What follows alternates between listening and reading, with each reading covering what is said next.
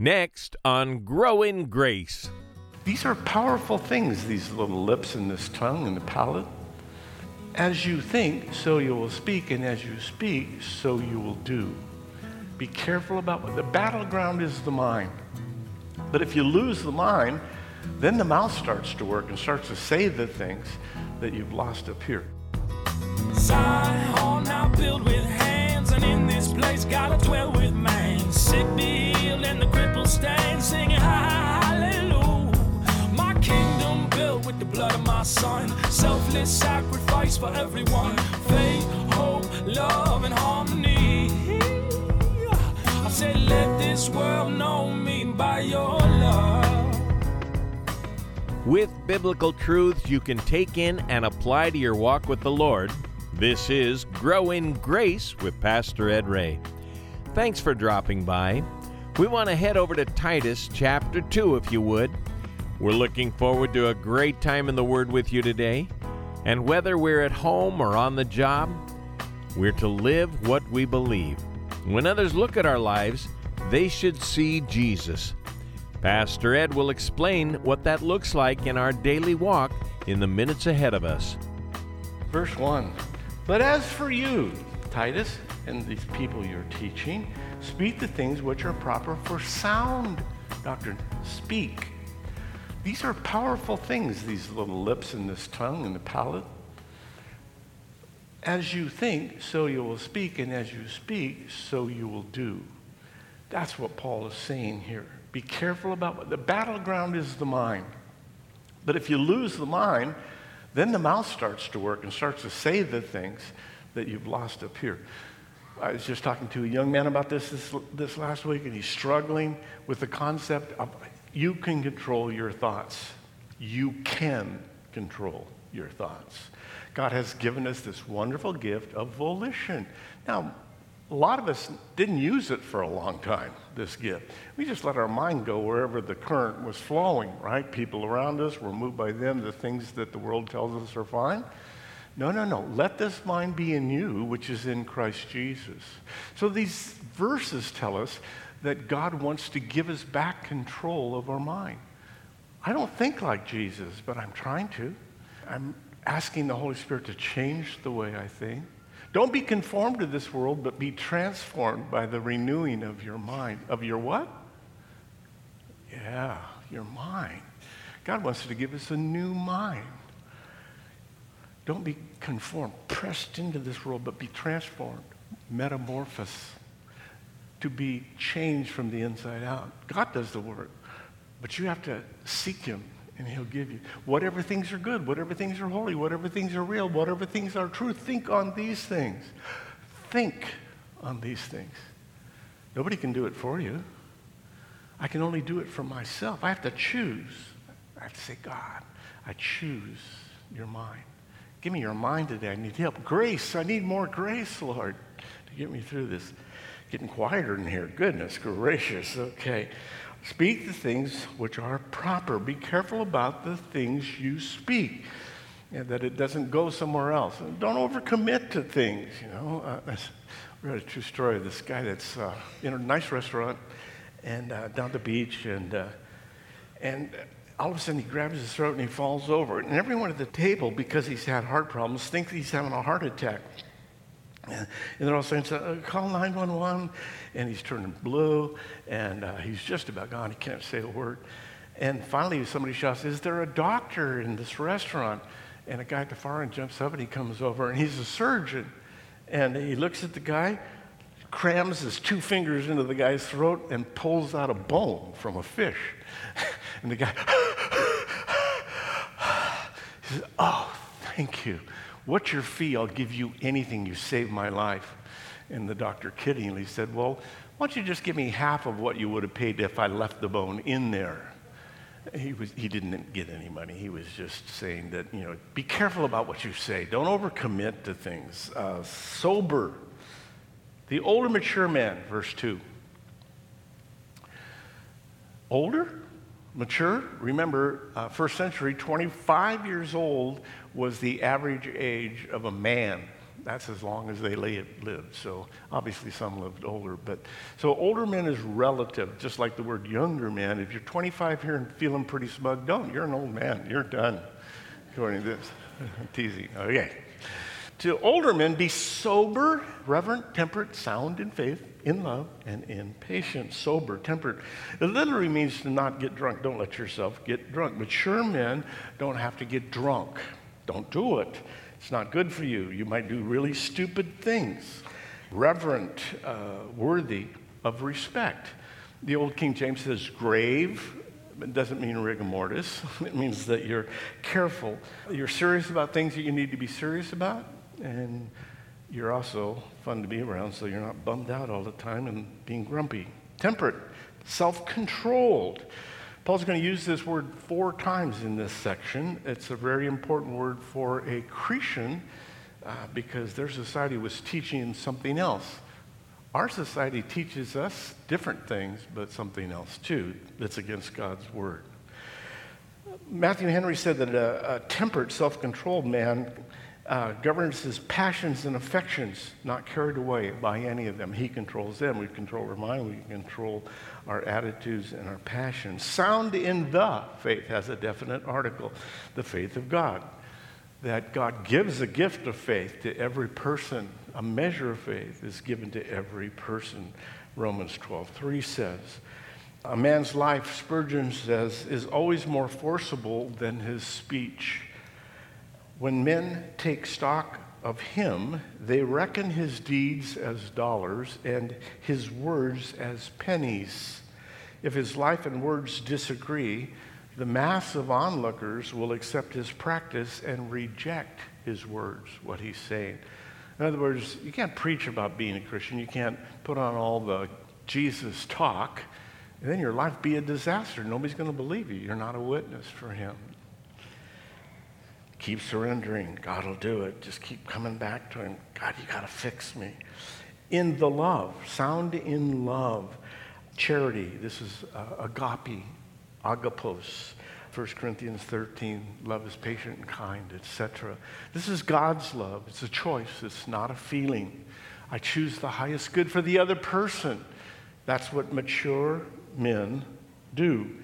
You avoid bitterness grumpy old men has become kind of a funny stereotype, but it's too often true. Older men get grumpy about aches and pains, disappointments, and not just men, but that's the same, right? And we'll deal with you ladies in just a moment.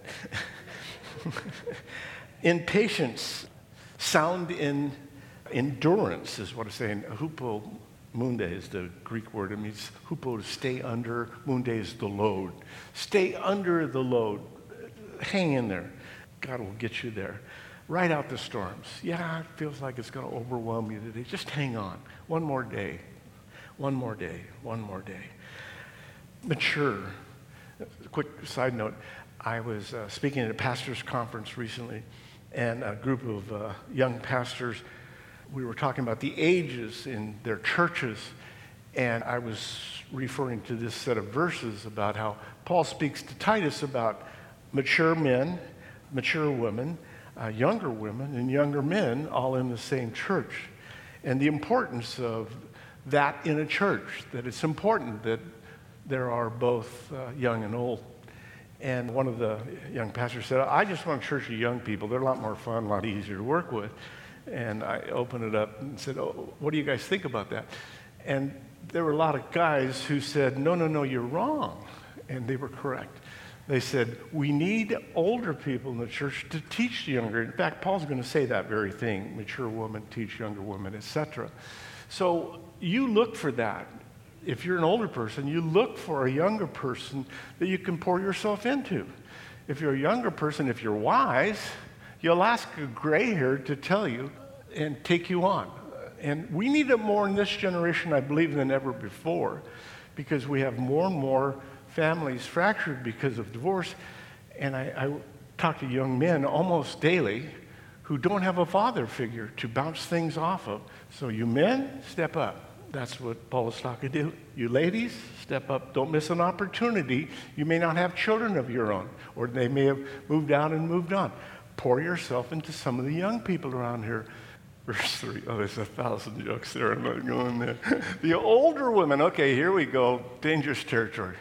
The mature woman, likewise, they be reverent in behavior, not slander, not given to much wine, teachers of good things. So, just like the men, their lives are to be set apart, reverent, exhibit Christ likeness, try and be like Jesus. What would Jesus do?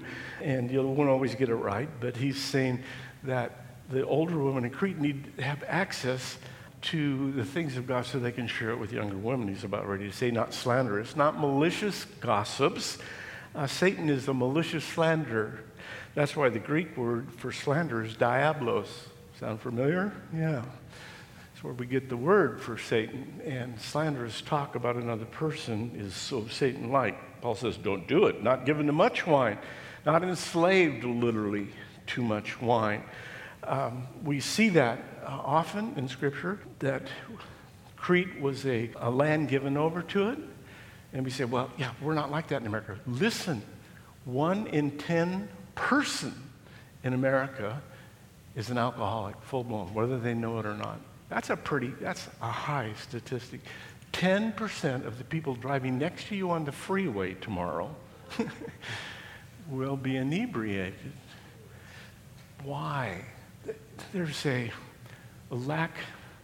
How deep do I want to go? Okay, alcohol dehydrogenase, those of you that are taking notes and checking out and see if I know what I'm talking about, there's a genetic tie between low levels of alcohol dehydrogenase in your liver. And there are racial lines too. Uh, one in 20 Jews are alcoholic. Very unusual to have uh, one in, uh, or nine out of 10 Native Americans alcoholics. There's a genetic component here. Yes, there's environmental factors too.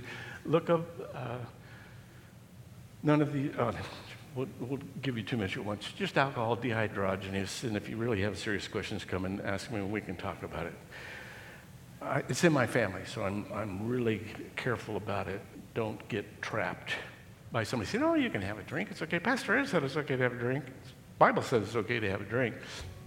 But for some people, they shouldn't. They should never have one. They're uh, playing Russian roulette with their genes, with their chromosomes. We're making our way through Titus with Pastor Ed Ray on Grow in Grace. Here he is with more from chapter 2. Teachers of good things, self explanatory, teaching what is good. Mature women teaching rather than wasting a life doing other things. Verse 4 that they admonish the younger woman. Here, here's what the younger women are to be in Crete and in Redlands to love their husbands and love their children.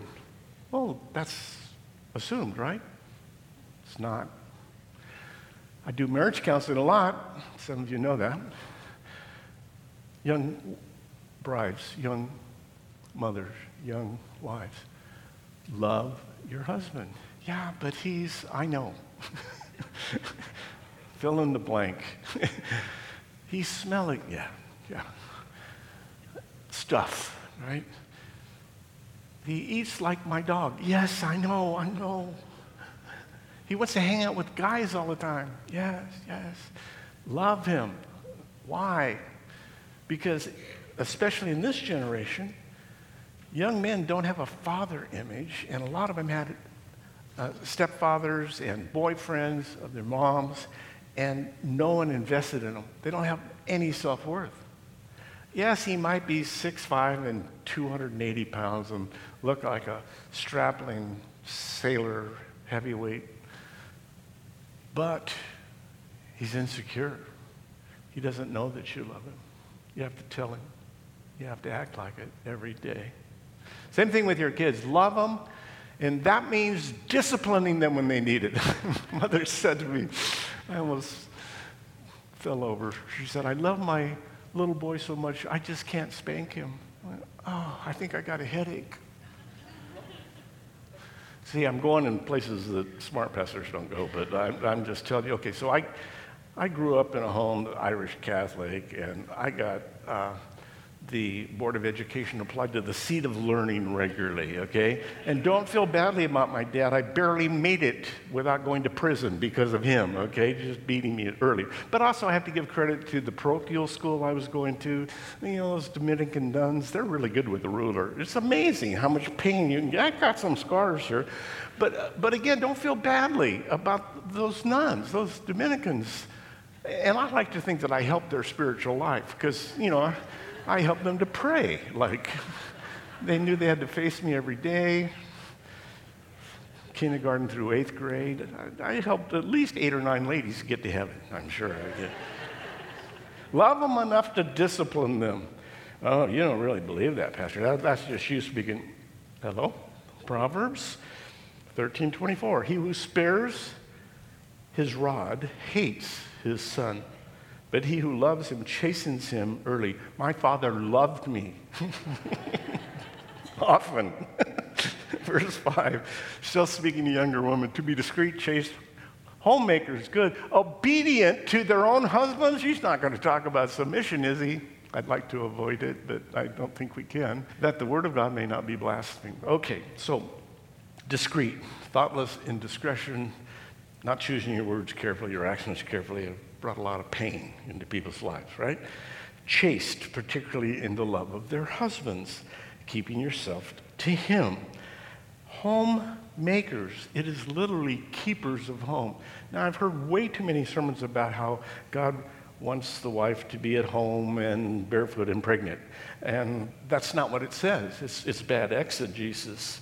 What it's saying is a keeper of the home. It takes a lot of work to make a home a refuge sanctuary. Ladies, you need it too, particularly this generation, you're probably working too. But it takes a lot to make home not a battleground. That's what he's talking about. That it's a sanctuary for you to pull up the drawbridge and let the dragons be out there. And you love each other.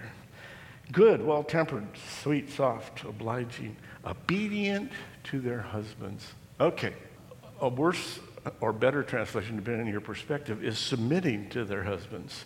That is exactly what the Greek word means. It's an authoritarian word about someone being underneath in the military, an officer. I wish that Paul had said all the things he said about it in his letter to the Ephesians, in, he would have done it in this letter. But let me read it to you to remind you what he's talking about submitting to one another same word that's used in verse 5 here. This is ephesians 5.21 submitting to one another in the fear of the lord. Husbands and wives submitting to each other. Wives submit to your own husbands as to the lord for the husband is the head of the wife as also christ is the head of the church the savior of the body. Husbands love your wives just as christ also loved the church and gave himself for it. So gentlemen we are to love our wives like Jesus Christ loved the church, sacrificially, completely, supremely. Jesus is the model. Peter said something important. 1 Peter 3 7. Husbands, in the same way, be considerate as you live with your wives and treat them with respect as the weaker partner, weaker physically. Okay? Very clear in the Greek and as heirs with you to the gracious gift of eternal life. You're both going to heaven, all ground is level at the cross, so that nothing will hinder your prayers. What? Gentlemen, if you're having trouble getting your prayers answered, the first question you should ask yourself is How am I treating my wife? Peter says there's a direct correlation between your prayers being answered and whether you love your wife as Christ loved the church. And when you are, when I am doing that as Christ loved the church, they have, my wife has no problem letting me take all the flack because that's what submitting means that I am the one that is the first line of defense. Okay. Got quieter yet. Last section, verse 6. Likewise, exhort the young men to be sober. Sounds familiar. It's that same word, self controlled. And he's talking to Cretans, so he has to be careful because that's the national pastime, getting angry. Verse 7 In all things, show yourself to be a pattern of good works, doctrine, showing integrity, reverence, incorruptible, integrity, insincerity. Integer, we get our English word from oneness. The, the Greek word uh, sinceri means without wax. It means a piece of statuary that isn't cracked, but it's the same all the way through. Uh, last verse sound speech which cannot be condemned, that one who is an opponent may be ashamed, having nothing to say about you. If you do all these things, you walk this way, then you'll be good with God. Whew. Okay. Dads, single dads, single moms, let me speak to you all at once. This is for your kids. If you want to lead your family spiritually, four things, four areas. Number one, attend church. You get an A. You're here, right? You're hearing this. Number two, pray with them. Oh, it's too embarrassing, Pastor. No, just pray for the food. You know, rub a dub dub. Thank you for the grub. Amen. You know, just start easy. Make it easy. Have a family devotion. Ah, no, you're talking about a Bible study. No, no, don't have church. They'll hate it. just have fun with your kids. Maybe pray and then do a board game.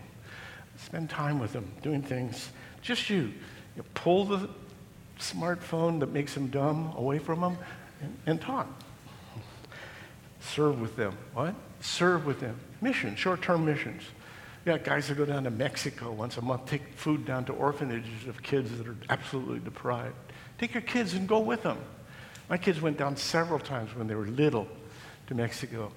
Uh, we have a, another group that's uh, over on the, the beach side right now, this morning. Uh, take your kids and do something. Go to a soup kitchen, go to Salvation Army, serve with them so they can see you giving it away. Serving people. Okay, true story. Close with this. Quaker family. I love this story. I don't think I've used it before. Smith, they were alive during the Civil War. Against their father's wishes, the oldest son ran off and enlisted. The father didn't hear from his son for almost two years. Then word came that the boy had been wounded in battle. His father left the farm and traveled to where the troops were. He made his way to the commanding officer and asked about his son. The commander said there had been heavy action earlier in the day and that many had fallen wounded and still laid in the trenches. It was late at night, so the father lit a lantern and walked to the scene of the battle. As he arrived, he was filled with despair when he saw by the dim light of his lamp the number of wounded and dying.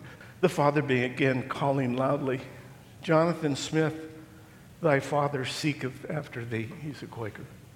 He would walk a little way and then cry again, Jonathan Smith, thy father seeketh after thee. Here and there, there was a groan.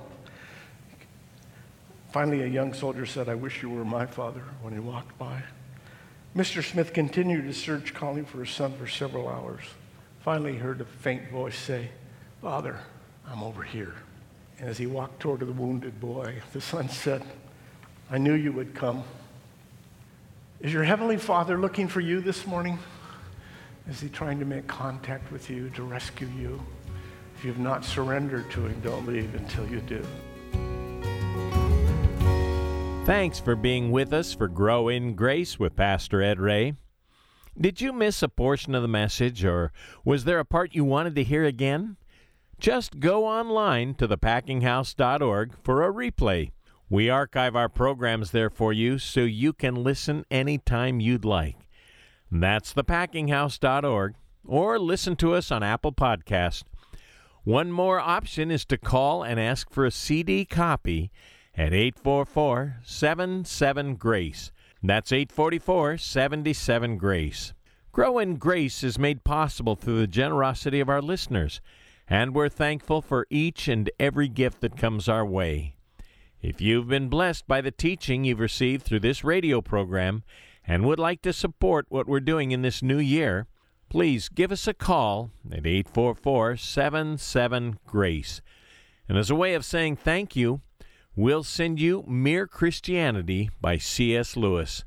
This book brings together what Lewis saw as the fundamental truths of Christianity. And in it, he sets out to defend the beliefs that believers through the ages hold in common. And I know you'll be encouraged by what he has to say. So again, you can ask for your copy of Mere Christianity when you give today. Give us a call 844 77 Grace. Our prayer is that you'll grow in grace as you study along with us. And if that's happening in your life, please do write us. It would mean a lot to hear if these daily studies have an impact on your life. And if you have a question related to our study or a prayer request, by all means, send those our way. Our email address is packinghouseradio at AOL.com. Again, packinghouseradio at AOL.com. Then join us for the next Grow in Grace as we continue through the Bible with Pastor Ed Ray. This program is brought to you by the Packing House Christian Fellowship and online at packinghouse.org. gotta dwell with man. Sick be and the crippled stand, singing hallelujah.